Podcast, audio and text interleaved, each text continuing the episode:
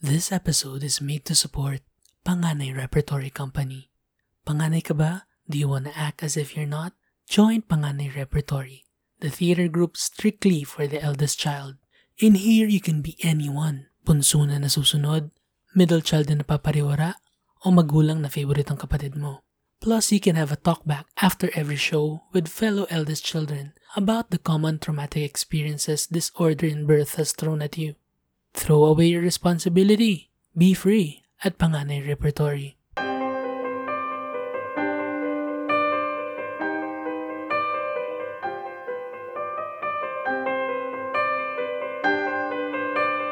Parang di ko yata kaya. Jade, Eldrin. Bakit ang lalim? ang lalim ng mga Eldrin. boses natin. Eldrin. May question pala ako. Nakalimutan ko itanong nung mga past three episodes. wow, apakadaming chance pero hindi natanong. Pero hindi tayo nagkakausap everyday. Ano, Ayan ano nga. tawag dito? Ilan kayo magkakapatid? Four. Sobrang kilala na kita yun. Oo nga eh, gusto ko ngayon mo lang talaga tinatanong yan. Sabi ko nga sa'yo Hindi mo eh. tayo masyadong friends talaga eh. Ano lang tayo? Hmm. Acquaintances at best. Ganun. Semi-friend, oo. Apat. So, pang ilan ka? Panganay ako. Gusto ko yung inisip mo. Hindi ka sure. Baka may ate ako somewhere. oh, why not? Anong English nun pala? Sorry. English nung Pang-ilan ka? pang-ilan. Oo, pang-ilan. Di ba parang tagal ng tanong yan? Pang-ilan kang sa magkakapatid? How Or many are you? in what ordinal number do you fall in your siblinghood? Yung Ano siblinghood. ano ba? Di ba? Parang pag meron kang tatanungin nun in English, di ba? Oh, so, you are, you are four. So what You are four. what are you in that family? What are you in that family? So Are where you, are you, are you the black Where sheep? do you belong? Sobrang sabog ng tanong. Meron na sagot dyan, di ba? Hindi ko maalala eh. Where do you fit What in that nth? something? What nth Where do you... in that scenario? Ang ako, Bala maalala. kayo dyan. Kamusta ang pagiging ano, panganay? Hmm, So, ilan taon yung next sa'yo? medyo malayo. Seven years yung gap. Hmm, medyo expected na maging aalaga ng kapatid mo, ganyan. I mean, seven years old ka na nun. eh. Oo, oo, oo, oo. Actually, excited ako no na mag-alaga ng baby. Yung mga kapatid mo, lahat ba lalaki, lahat babae? Yes. May mix. You're correct. Sa first. So, three brothers and a wedding. And a wedding. Yun ba yung theme ng pasak ng kasal mo, ganun? Oo. So, wait, seven years older ka. So, yung kapatid mo, mga 30 na, ganun. Kapal mo ah. Di ba 37 ka? Tigilan mo ako. Oo eh, 25 lang ako. Hmm, okay, sige. Lokohan tayo dito. Ang curious ako kasi ako, personally, personally, malamang, only child kasi ako. Oo, oh, swerte naman. Bakit Swerte naman mo, naging swerte yun? Hindi ba siya Oo, like, eh, kasi nung nagka-brothers ako, parang gusto ko na lang maging solo, maging only child. ah, kasi na-experience mo siya for seven years eh. For seven years. Well, for seven years na isa ka lang. Ah, Solo ka lang. okay. Oh, sa Ano ba, Jade? tama. Keep up with the conversation. Joke. Anito, are you here? Sige, balik ka na lang pag ready ka na. So, mga guys, rehearsal lang po calling yan. Jade, where are you? Saan ang utak mo, Anong girl? ano, anong feeling nung nalaman mo na, well, buntis yung nanay mo for the second time? And then, the, did it change nung nagkaroon na ng third and fourth? Feeling ko, masaya naman ako nung nalaman ko na magkakaroon ako ng kapatid. Kasi, yun nga, seven years din akong mag-isa. And then, nung nasusundan na ng... nasusundan na siya, I was wishing for a sister. But then, biology failed me three times in a row. Man, Lakas ng Y chromosome. Actually, masaya naman nung mga early years na baby-baby pa sila, ganyan. Pero eventually, nakikita ko na na may lumalabas na, ano, na favoritism. Sino ba tingin mo yung favorite ng parents mo sa inyo magkakapatid? Ang impression usually, bunso dapat. Actually, hindi. Di ba, apat kami. yung dalawang middle children, silang dalawa yung favorites talaga. Kasi may theory talaga ako dyan. Mhm, sige. The theory of Jade.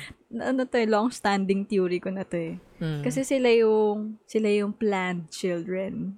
Tapos ako, tsaka yung youngest, parang kami yung love Ano, children. paano, paano pinlano? Like, okay, on day one, Kasi- we will have sex.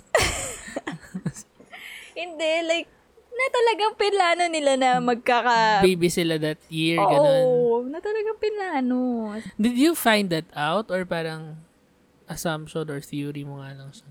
Was it explicitly said by your parents? Well, not ganun? necessarily yung plan. Na- not necessarily the love and the plan, but, you know, ito, gusto namin, dalawa lang talaga eh. Harang-harang lang tong si Jade. Hindi tsaka naman yung ganong, bunso. ano, hindi naman ganong ka straightforward. Pero, ayaw lang aminin ng mom ko yun. Pero, alam mo, nararamdaman mo naman yun kapag, feeling ko feel mo yun. Kaya ba as a person, hirap ka rin magplano, ganun? Oo, kaya indecisive din ako in real life. Namana ko yung ganun.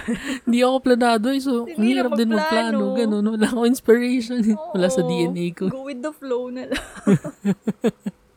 But did it affect your relationship with your sibling? Knowing na parang consciously, you know that ito pinlano sila, ganyan. Tito boy, bakit naman po ganyan yung mga tanong natin? No, kasi baka, I mean, kahit sabihin natin na akala mo harmless yung mga ganong klaseng comments na kahit sabihin pa natin it was spoken in euphemism na tipong, ah, she was a love child or parang she was a blessing from God, unexpected blessing, ganyan. But these two, uh, we really planned for it, ganyan. Okay, this is another long-standing theory. but basically, what you talk about your kids, you know, it affects their relationship amongst themselves. Well, I can't really prove that because I don't have any sibling, but did it affect? It- yeah. kinda did. It kinda affected me in a way, especially growing up then. Na, yun nga, I told you earlier, parang nagiging apparent for me na yung mga mga wants ko growing up, mas hin- hindi ako napagbibigyan compared to my brothers. And kung kunyari among us lang ng siblings ko, wala namang any talagang malalang rift, ganyan. But since may ganong treatment nga, parang hindi balance na treatment ng parents, yun yung nakaka-affect sa, sa akin or sa kanila din kung meron man. Pero hindi naman siya yung sobrang, hindi ko naman masasabing sobrang malalang effect. Parang personally lang, yung naging ano sa akin is, yun nga, nakitaan ko ng sobrang biased way of raising us. Parang ganun. Hindi kasi, kunyari, um, may, may chance na if you know that you're the planned child, you could have that entitlement and say na, okay, the resources should actually be just pouring to me. Pero dahil nandyan kayo, you know, or parang kayo yung tipo na magkakapatid na, okay, we know the standing according to our parents, pero we will try to reverse that na pantay-pantay tayo dito, ganyan. Magbabalik ang maalaala mo kaya pagkatapos ng ilang paalaala. Tito Boy, hindi naman po ganun. Or ganito na lang, are there any specific instances where you felt that there was that unequal treatment? Quality. May inequality na mismo sa inyong pamilya, no? Bukod pa sa inequality ng Pilipinas, no? Nagsimula na talaga sa pamilya ko, kaya sanay na ako.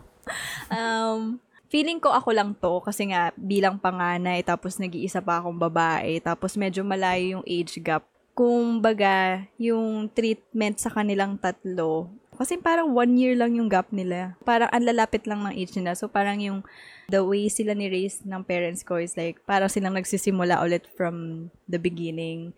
Bilang tingin nila siguro, okay ka na eh. You're capable of doing things on your own. Parang lagi na akong naging sobrang independent. Like, nasanay na akong mag-isa. Like, every time, kunyari may graduation sa school, ganyan. Halos, hindi ko ma- ma- mahatak yung parents ko ah. As in, hindi ko maalala. Siguro three times lang sila umattend ng graduation Ilang ko. beses ka ba graduate? Okay, fine. yung, ah, paano ba? Recognition. Yung, di ba every year? ah, yung every year. Oo, okay, may gets, recognition gets, gets. naman by the Ah. end.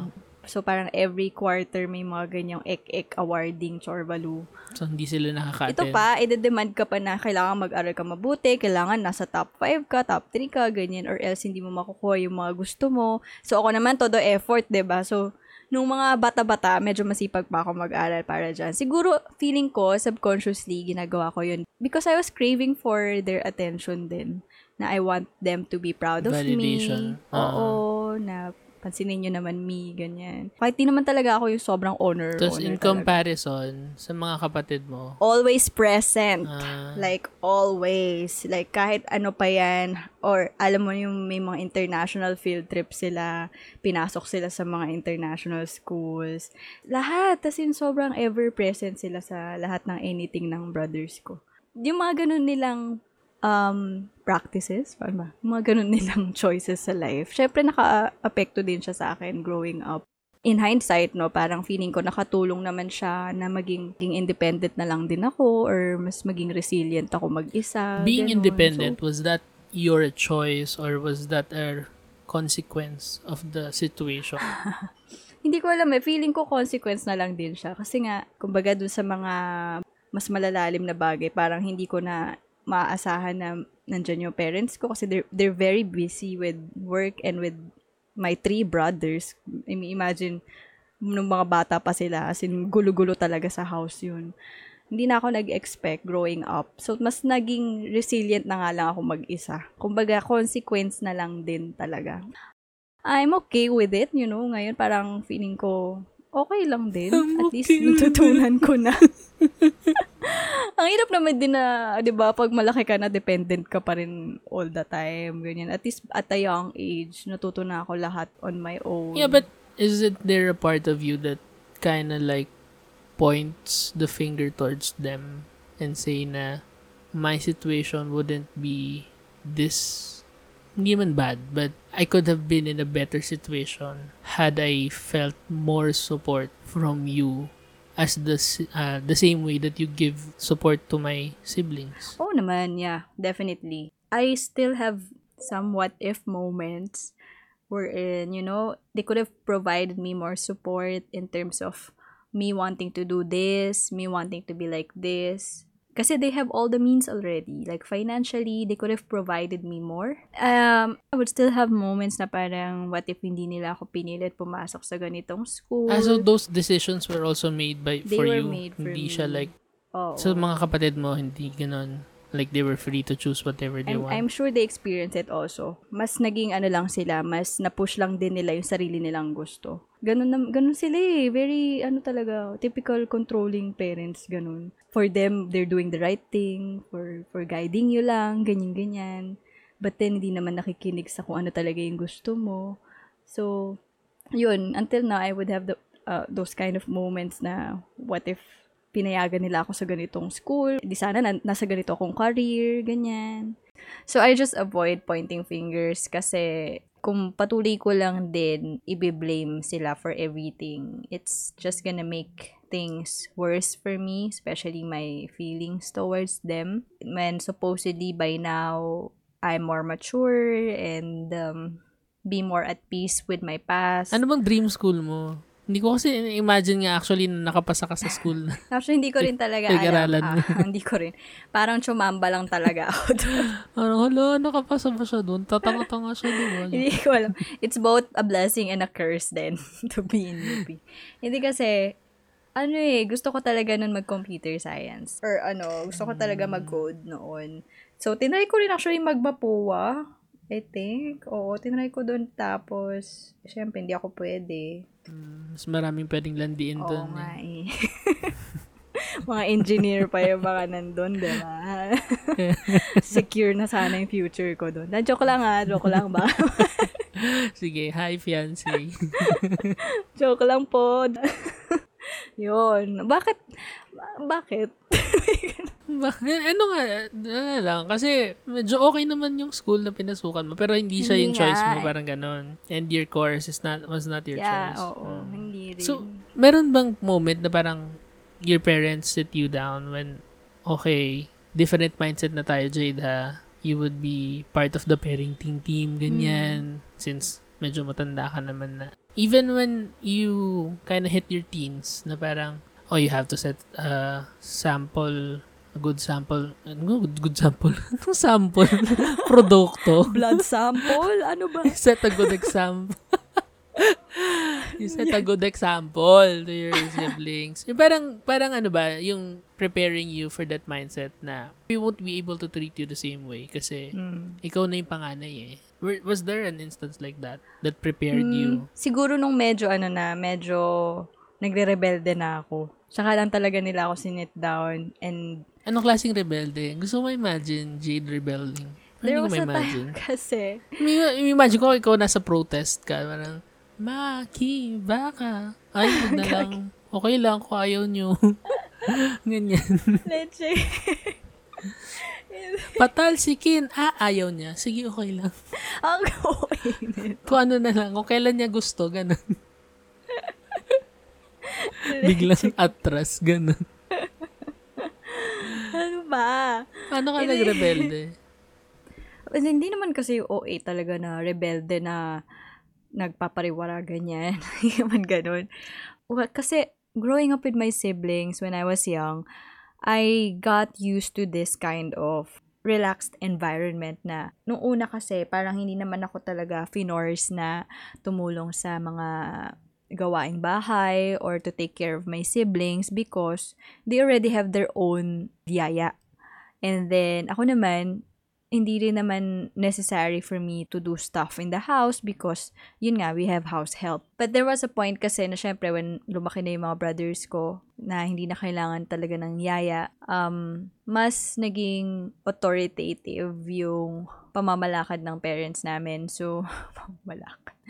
So, syempre, ako yung unang target, no, na, syempre, ako yung pinakamatanda. Um, ako yung laging sinasabihan na maglinis, matuto maging responsible for my brothers, maging, maging good example, you know. So, that comes with a lot of pressure also on my end. And certain expectations have to be met. Until now, they have so many expectations Oh. from me. Ako wala kasi akong Ah, kamusta ka dyan bilang solo? Anong feeling ng pagiging only child? Okay lang, chill. chill. Joke lang. Hindi eh. Meron din sariling challenges sa pagiging only child. No, going back to what you said, ang pinaka-concern kasi dun, I think, hindi lang enough to say na parang, okay, panganay ka na, you'd have to, you know, be more responsible or you'd have to act in a different way, you have to be part of the parenting team. Kasi change management yan eh. You also have to understand that the kid, the panganay kid, did not choose to have siblings. Kahit siguro sabihin nila na, Mama, gusto ko na ng kapatid, ganyan-ganyan. They don't understand the whole responsibility that is attached to that. So, I think kailangan pa rin ng maging bata. Kailangan pa rin niya maging anak. Not just, you know, be forced to be responsible bilang panganay. Kasi, yun nga eh, nagiging common ano na lang siya expectation na pag panganay ka dapat ganito, you take care of your ki- Mm. your siblings, Care of your- take care of your na kids. ano, anak rin. We also have to understand, I think lang, ah, personally, I don't know kung tama ba yung sinasabi ko, huwag kayo makinig sa akin. Pero But- saya sa'yo, parang alam mo yung pagiging Parang- panganay. Kailangan lang din nating isipin na they're also your child. I mean, they could be responsible, they could be a little more responsible, but they also have to feel na anak pa rin sila. I don't know if that makes sense. Kasi baka parang we just sweep everything under the rug and the society doesn't help by saying oh, pag panganay ka, dapat ganito ka, ganito ka, ganito ka. Nakikimkim kasi yung hurt or yung Resentment. resentment na with everything naman eh if you're forced to do something no if you're forced to be an adult if you're forced to be working this job na hindi ka prepared for there would always be that resentment na basta pag panganay ka good luck joke. Oh. yun na lang. ayun yun lang yung feeling ko about it na tipong we just need to do more than preparing them of what the responsibilities kasi it's not their choice Oo, and yun nga, we have to really balance our expectations. I think there's a tendency for the eldest child to get lost along the way na hindi na niya alam, am I doing this for myself or am I doing this for my parents? Am I just doing this because these are the things that they expect me to do, to fulfill? Well, being the eldest, I actually don't see anything wrong about giving back. No, syempre, I still want to give back to my family. But, wag naman natin na ipuwersa na yun na lang yung dapat niyang gawin sa buhay niya, yung makapagbalik sa pamilya. 'Di ba? Uh, we have to provide them that kind of freedom for them to choose what kind of life they want to have for themselves. Yun. And not just for the eldest, no? Even for any of our children. Yes, exactly. Why is my order in the siblinghood, Siblinghood. would would decide how will I live my life? Mm, 'Di ba? mm. Na, hindi ko kasalanan naging panganay ako. Hindi ko na kasalanan naging bunso ako. Hindi ko kasalanan na planado ako or love child ako. But you're giving me these tasks, these responsibilities as if I have to take them like it was my choice. Yeah. So I think we have to be a little more open in guiding the kids na parang okay sige you can you you should be able to set a better example for your siblings but also they are still your child. The end. yung mga panganay, feeling ko, at the beginning of their lives, sobra silang special, ganyan, sobrang baby-baby. Tapos biglang, Yun pa, 'di ba? Sabihin nila, eh nauna ka naman na eh. So Oo. na-experience mo na yung pagiging only child, yung alaga. Eh, ano yun? One year? Two Enough years? na daw Or for your case? Seven years? Okay na? Ganon? Enough na? So, pag yung kasunod sa akin, after seven years, ah, dapat pareho na kami ng trato niya na. Ganyan. may taning. Diba? Parang, hin- hindi siya, hindi siya enough na reason and I don't think it's enough to prepare and guide the panganay to understand that it wasn't their choice but they have to be part of it. But at the same time, hindi rin lang sila lang yung gagawa ng bagay na yun. Alam mo yun? They really have to be taken care of. Ako, wala akong masyadong, ah, wala kasi masyadong concern with only child eh. Kasi, Pero may pressure pa rin ba on you? May mga expectations din ba? Oo, definitely. Mm. Oo. Lalo na dahil wala kang kapatid, so walang magli-lift ng pressure Oo, off you. oo.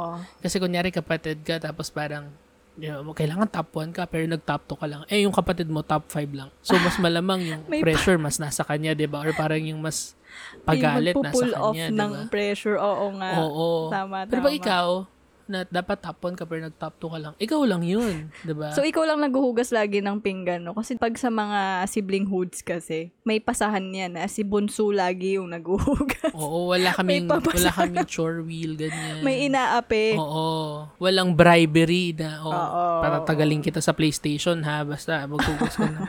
Or parang tipong, kapag nagkaroon ka ng pagkakamali, ikaw lang mismo mag-isa magtatago. Wala kang pwedeng pagsabihin na, huy, huwag mo sabihin kay Oo mami, ah, wala kang kapatsabahin, ganyan.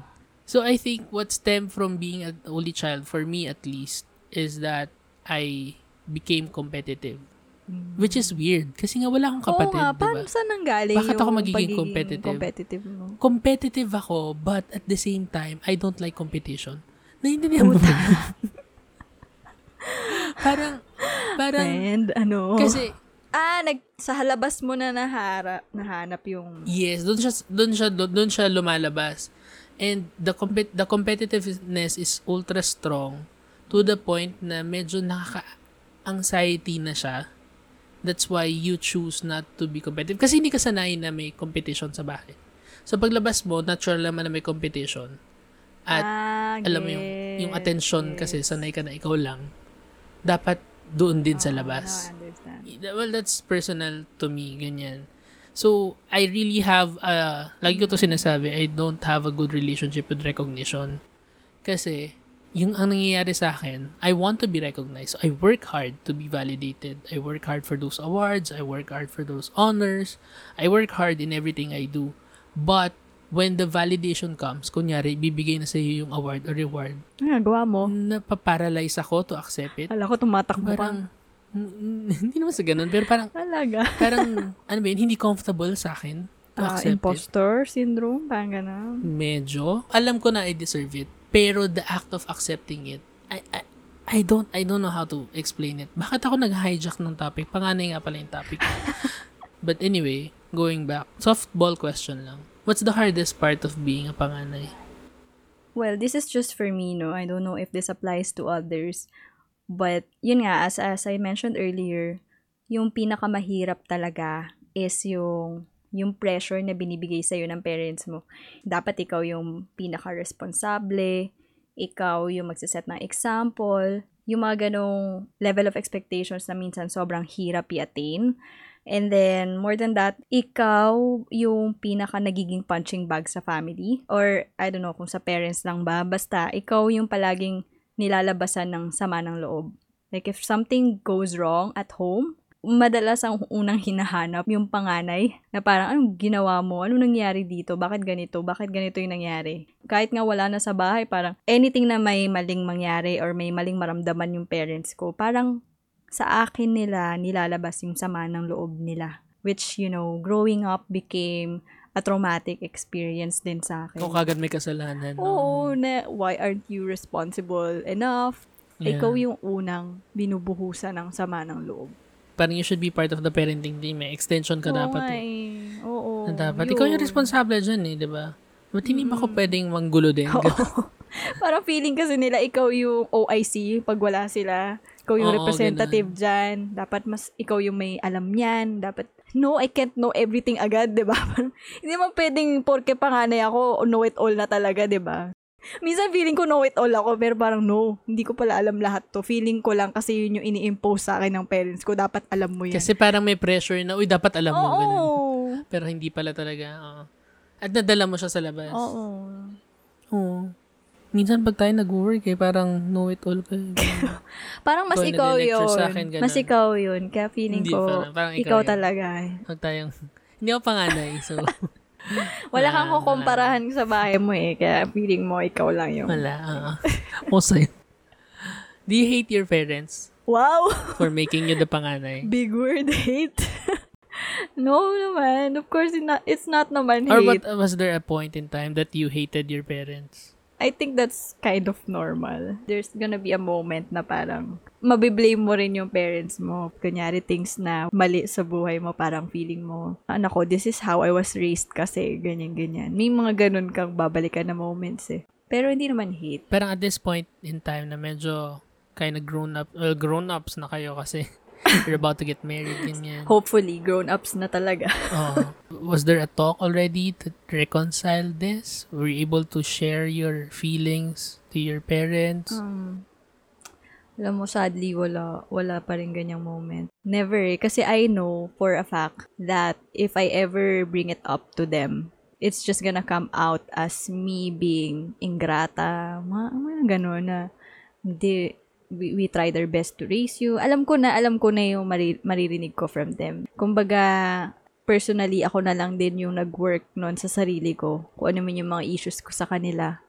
And now that they're old, may nandun ako sa point na hindi matanda na tong mga to. I just have to accept it, alam mo yun, or just be more patient with them. Kasi sometimes naman, yung mom ko, napapansin ko naman recently, she's being apologetic naman na somehow. Before kasi hindi siya talaga marunong mag-sorry. I don't know if this is a thing for parents na parang hirap silang mag-sorry sa kids nila. My mom is like that. Even my dad. They would always think that they're right. So, I can't imagine na magkakaroon pa ng ganong... Dahil like, dyan, special guest natin coming in, Mommy ni Jade! Hello po, tita! Hi, ma! So, Hello! question. ma, sorry, ma. Pero what's your feeling towards that na tipong knowing that it could never happen? That idea na possibly at least ma-resolve, ma-reconcile, or at least mapag-usapan? Well, of course, it makes me sad, you know, syempre, knowing that it's never gonna happen. But, you know, there's no perfect relationship. Um, when you're ready at that age or at that point in your life where you've experienced so many other things already, that you've learned so much also from other people, from other experiences, you will come to realize na you just have to be grateful for what you have. There's really no point in blaming them or or seeking for a conversation that's something that I've already learned to accept. So I, I no longer feel so sad as I used to. We are in a much better place now compared before. And there's also a silver lining. Being able to experience this at a young age, at least I learned so many things that I shouldn't do to my future kid. Um, yun na lang, yun na lang. And it turned out to be okay. How were you able to deal with it? Yung tipong, ayan, yan yung sitwasyon, ganyan. And you, you said yourself na parang the only way na natitira is to actually accept it. And how were you able to deal with the idea na ito ko ngayon dahil ako yung panganay? Hmm, yan, napakadami ng mga tanong nito. I think nadala na lang din ng panahon na sobrang dami ko na rin na-experience. Nag-snowball na lang na nag-snowball lahat ng frustrations, lahat ng sadness and everything. Hanggang sa dumating na lang ako sa point na parang I need to escape. I need to leave this bubble or else if I continue to stay in this toxic environment, I don't know how I will be able to deal with this. Like, there's really no way that I could have dealt with all of those issues that I have if I continued to stay in that environment. So, yun, I decided to leave. And true enough, ang dami kong na-experience na nakatulong sa akin. Kasi minsan it's really up to you na rin, especially that you're the eldest. If you think it's more of a curse, then you're just gonna live with that idea. If you know that there's something wrong, if there's something that needs to be fixed or corrected, and if you know you can do something about it, I think you should say something. Um, hindi naman din sila talaga nagkulang in terms of the things that I need. Pero yun nga, siguro yung... Mas marami lang sa kapatid mo. Oo. That's a fact. Wala eh. Yun yun lang talaga yung hanggang ngayon mahirap tanggapin pero wala eh. Yun, tanggap na lang din. Saka binabawi ko na lang din sa sarili ko. Kaya ngayon, dami kong binabawi sa sarili ko na hindi nabigay sa akin dati. Especially material things. Yun. Parang eventually na lang, siguro when I was given that freedom, wala na under their roof, ganyan. Mas naging madali for me to accept and to deal with, yun. Yun, gets mo? Medyo, joke lang. Ay naman di ako nakaka-relate. I think I get your point. Hmm. Yun eh, that's the sad fact eh, na parang it's not your choice na nga to begin with. Tapos it would give you at least trauma or scars that you have to live with for the rest of your life. Speaking of, meron bang mga instances na outside your family na like say work or sa classmates mo nung nag-aaral ka pa na parang lumalabas yung pagiging panganay mo? Yes, of course. Even sa relationships ko. Oh, relationships. Plural. Ang dami. Sorry naman. Ako Ganda na po. madaming karelasyon. Oo nga. Actually, grateful ako sa partner ko kasi panganay din siya. So, pareho kaming equally responsible kahit papaano. And Yun ba yung magandang idea na kapag panganay ka, panganay din hahanapin mo ganun in a relationship? Oh, well, actually, challenge siya ha. Kasi medyo magkaka-power play kayo if ever. Kasi parang, syempre, i-insist niya din na, hindi, ako dapat. Ba't di ka ba naghugas ng plato? Ba't di ka maghugas ng plato? Or Oo. agawan sa hugasan ng plato. Ako maghuhugas ng plato. Hindi ako. Oo, parang ganoon. May power play. Kasi sanay kang maghugas ng plato. Or sanay kang mag-utos nga maghugas ng plato. Oo, nadadala ko yun yung pag-uutos, ganyan. Sanay ako mag-utos sa mga kapatid Is ko. that a good thing or a bad thing? Depends. Kapag na, na-exceed mo yung line of yung pagiging abu- abuso na. Sobrang abuso mo na lahat na lang pinapagawa mo sa ibang tao. Siyempre, wag naman gano'n. you should know your limits. But Was there any benefit of being the eldest? I mean, in terms of the family dynamics. Sa family. Meron bang ah. benefit na pagiging panganay ka? So parang you Ah, get ah. to boss around. I don't know. Ah, ah. that's not an that's a negative way of seeing it as a benefit. But Oo nga. what are eh. the benefits of being a panganay? in terms of, kunyari, mga um, family decisions, kunyari, meron kayong major decision na kailangan gawin sa family. Parang kapag opinion ng eldest, nagmamatter siya masyado or it holds so much weight. Feeling ko, yon And bukod dun sa pagiging, you know, you have the power to boss your siblings around. bukod Mm. dyan, pwede mo sila utusan maglinis pag tinatamad ka na. Yun. Yung mga ganong moments But if you would din. be reborn, oh, reborn Wow. phoenix, would you want would you still want to be a panganay or would you wish na parang sana ako yung bunso o sana ako yung planadong anak ganyan? Sana ako yung planadong panganay. Hindi ko alam kung kung effect talaga to ng pagiging panganay, pero naging resilient naman ako sa sarili ko. Tsaka iba-iba yung effect ng pagiging panganay. Parang wala lang. Labo. Labo ko. Hindi ko ma-explain. But like, basta gugustuhin ko pa rin talaga maging eldest. Masaya na, masaya naman maging eldest eh. Kailangan mo lang talagang Mm. tanggapin yung mga consequence din. Yung mga pressure sa'yo. Kailangan mo lang talaga masanay. Bakit? Gusto mo ba maging panganay? Hindi. Okay lang. Ano gusto Okay mo? lang ako. O, Dati happy gusto- ka ng only child? Dati gusto ko may kapatid, pero parang, eh? Ngayon parang, yun na nga eh, magtatrabaho ka tapos part of it goes pa to your kapatid, di ba? pag-aaralin Lalo na kung nag-aaral pa lang yung kapatid mo, di ba? Mm. I think medyo na-ingrain na sa akin yung pagiging only child and parang I can't imagine my life living with someone na parang younger sa'yo, ganun. Tapos ako kasi, I live with my mother. So, my father left when I was two. I live with my aunt na walang anak. And then I also live with my lola. So, puro babae din yung mga kasama sa bahay. Ako yung mag-isa na parang talagang hindi naman coddled, but all the attention I have it. I have it. I have all the attention. Ikaw nang may attention. Oo. Tapos ngayong medyo malaki-laki na. Wala na? literally malaki na. Hindi. I mean, since I'm earning na ganyan and I'm spending for the family, well, at least for the family, hindi. Feeling ko kasi pag nagkakapatid ako, parang additional pakainin ganyan.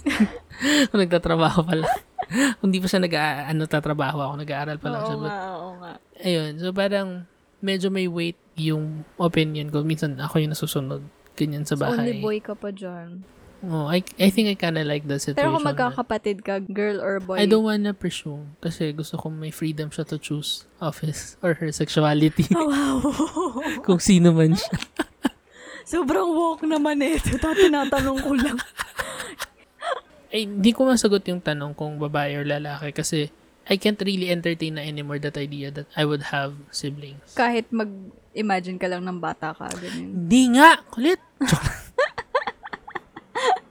Okay, Siguro if there was, ano, if there was like, okay, sabihin natin kunwari only child ako pero buo yung mag-asawa na nanay tatay. Okay. Feeling ko mas may imagine ko pa siya. Mm, sabay. Kasi there's that possibility na magkasama pa sila, ganyan. Baka dun pa ako mag-isip. But, I don't know. And I think it, I prefer it this way. Not all only child, not all Not only all children. only children. Not all single only Single child children. children. would feel the same way. Kasi alam ko meron akong mga friends na only child din, pero they wanted, they've been wanting to have Oo. siblings. Kasi ano mo yun, parang someone to talk to on a level na pareho ng wavelength. May struggles ba ang pagiging only child? Oo naman. Um, wala kang kalaro. Ganun. Kailangan mo lagi lumabas. Okay, last tagay words. Ako na mauna. Kasi kanina pa ako lasing. Go. Well, thank you for guesting, Jade. Number one. Thank you. Mahirap maging panganay. I'm not sure if that's true. Labo. Wow. Bakit pangit nung simula? okay, game. Ulit. Take two. Eh nga, sabi ko nga, I can't really speak to the experience because it's far from my realm of experience and also I'm an only child.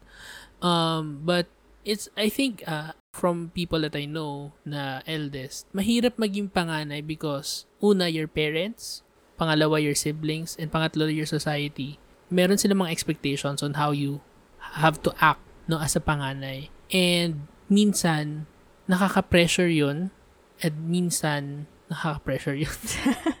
nakaka-pressure yun, lalo na hindi mo siya choice. It's something that you were not elected to be.